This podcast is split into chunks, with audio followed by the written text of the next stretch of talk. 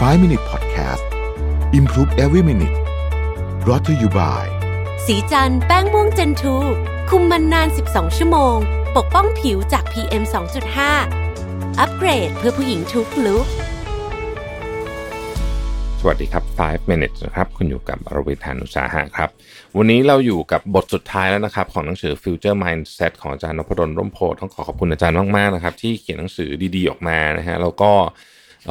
ผมหวังว่าจะถ่ายทอดเรื่องราวในหนังสือ แล้วก็ไอเดียของผมลงไปให้ท่านผู้ฟังที่ฟัง 5 minutes เนี่ยได้ไอเดียบางอย่างที่ไปต่อยอดได้นะครับ วันนี้ตอนสุดท้ายแล้วนะฮะเดี๋ยวพรุ่งนี้เราขึ้นเล่มใหม่นะครับ วันนี้ชื่อตอนว่าคำถามสุดท้ายก่อนลาออกจากงานนะฮะอาจารย์เล่าให้ฟังว่าตอนจัดพอดแคสต์เนี่ยในช่องนพดลสตอรี่เนี่ยนะครับอาจารย์จะตอบคำถามทุกวันอาทิตย์ใครที่เป็นแฟนพอดแคสต์คงจะทราบดีนะฮะ แล้วก็มีคำถามหนึ่งที่ถูกถามมาบ่อยมาก เรียกว่าเป็น FAQ เลยก็ว่าได้เนี่ยนะครับ ก็คือเบื่องานอยากจะลาออกมาทำธุรกิจ แต่ก็ไม่มีเงินไม่อยากเสี่ยงมีหนี้มีภาระจะทำอย่างไรดีนะครับ อาจารย์บอกว่าคำตอบมีหลายข้อดังนี้นะฮะข้อที่หนึ่งเอาให้แน่ใจก่อนว่าที่บอกว่าเบื่องานนั้น เราเบื่ออะไรกันแน่ เบื่อตัวงานเบื่อหัวหน้าหรือเบื่ออย่างอื่นนะครับ อันนี้สำคัญมากเพราะว่าถ้าสมมติว่าเราเบื่อตัวงานเนี่ยทางแก้อาจจะมีมากกว่าการลาออกมาทำธุรกิจเป็นของตัวเอง เราแค่ย้ายไปทำงานในบทบาทอื่น ก็อาจจะช่วยได้แล้ว บางทีไม่ต้องลาออกจากที่ทำงานเดิมยังได้เลยนะครับ โดยไปขอ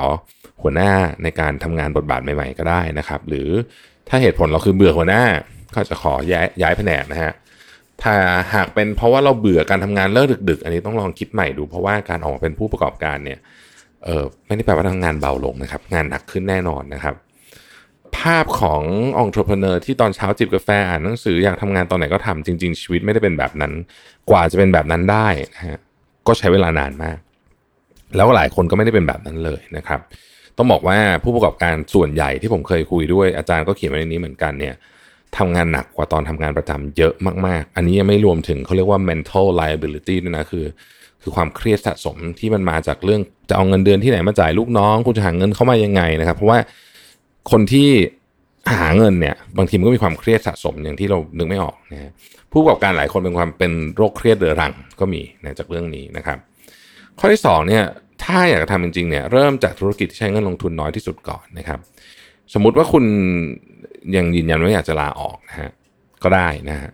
แต่ปัญหาส่วนใหญ่ที่หลายคนไม่ออกมาทำธุรกิจ เพราะว่าคิดว่าต้องใช้เงินเยอะแถมบางคนยังมีหนี้อยู่อีกเนี่ยนะครับ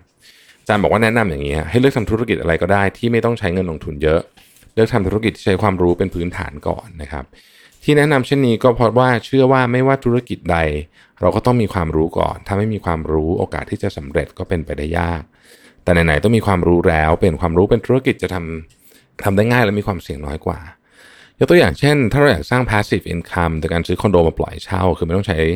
แรงเท่าไหร่เนี่ยนะครับแค่นั่งเฉยๆก็ได้ค่าเช่ามาเนี่ยแต่การจะได้คอนโดมาสักห้องหนึ่งไม่ใช่ราคาถูกๆ ตรงนี้แหละที่หลายคนเนี่ยอยากจะหยุด แล้วก็บอกว่างั้นทำงานประจำต่อไปก็ได้นะครับ จากนั้นก็วนเวียนกับการบ่นว่าอยากออกจากงานอยู่เรื่อยๆ ไม่มีที่สิ้นสุดสักทีเพราะว่ามีคนบางคนไปลงทุนกู้หนี้ยืมสินมาเป็นจำนวนมากเพื่อที่จะมาซื้อคอนโดสักห้องวาดฝันอนาคตไว้อย่างสวยหรูแต่กลับพบว่าความจริงห้องที่ซื้อมาไม่มีคนเช่าสักทีหนักกว่านั้นบางคนถึงขั้นลาออกมาไล่ล่าความฝันนี้จนกระทั่งเป็นหนี้ท่วมตัวคอนโดก็โดนยึดแล้วร้ายกว่านั้นบ้านและรถที่ติดหนี้อยู่ก็โดนยึดไปด้วยนะครับเรียกว่าล้มกันเป็นดอมิโนเลยทีเดียวอ้าวเราจะทำยังไงไม่มีเงิน ถ้าไม่กู้ก็ต้องทนทำงานที่ไม่ชอบแบบนี้ไปเรื่อยๆอย่างนั้นหรือนะครับ อาจารย์บอกว่าอยากเสนอแนวทางนี้ว่าอย่าเพิ่งลาออกอย่าเพิ่งกู้หนี้ยืมสินแต่ให้เริ่มศึกษาเกี่ยวกับสิ่งที่จะทำก่อน ไม่ได้ศึกษาอย่างเดียวแต่ให้ลองทำด้วยนะครับ แต่ไม่ต้องใช้เงินลงทุนเยอะๆอย่างเช่นตัวอย่างเรื่องของการซื้อคอนโดเนี่ยแนะนำว่าลองหาความรู้เรื่องอสังหาริมทรัพย์โดยเฉพาะคอนโดก่อน เสร็จแล้วลองเป็นในหน้าขายคอนโดดูก่อนครับ จะได้รู้ว่าคนชอบคอนโดแบบไหน คอนโดแบบไหนราคาสูง แบบไหนราคาต่ำแบบไหนขายง่าย แบบไหนขายยาก แถมเรายังมีรายได้เป็นค่าในหน้าอีกด้วย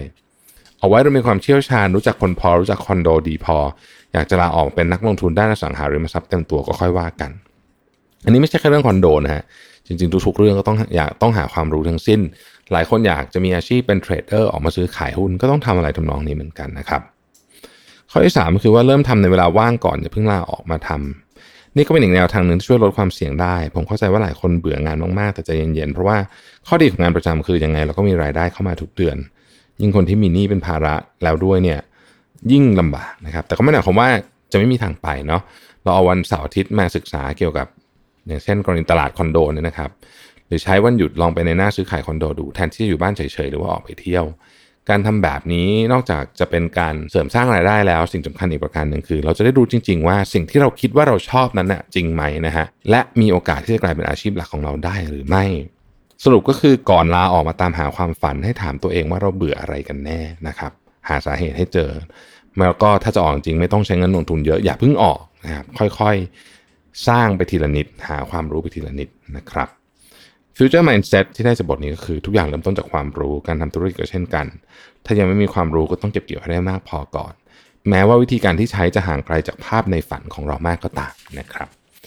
ต้องขอขอบคุณอาจารย์มากๆสำหรับหนังสือเล่มนี้นะครับ ผมคิดว่ามีประโยชน์สำหรับทุกคนที่กำลังคิดถึงอนาคตของตัวเองว่าเราจะวางแผนชีวิตยังไงดี โดยเฉพาะน้องๆที่ เพิ่งจบหรือว่ากำลังจะจบนะครับเป็นหนังสือที่แนะนำมากๆ Future Mindset จากอาจารย์นพดลร่มโพขอบคุณที่ติดตาม 5 minutes นะครับ สวัสดีครับ 5 Minute Podcast Improve Every Minute Presented by สีจันแป้งม่วงเจนทู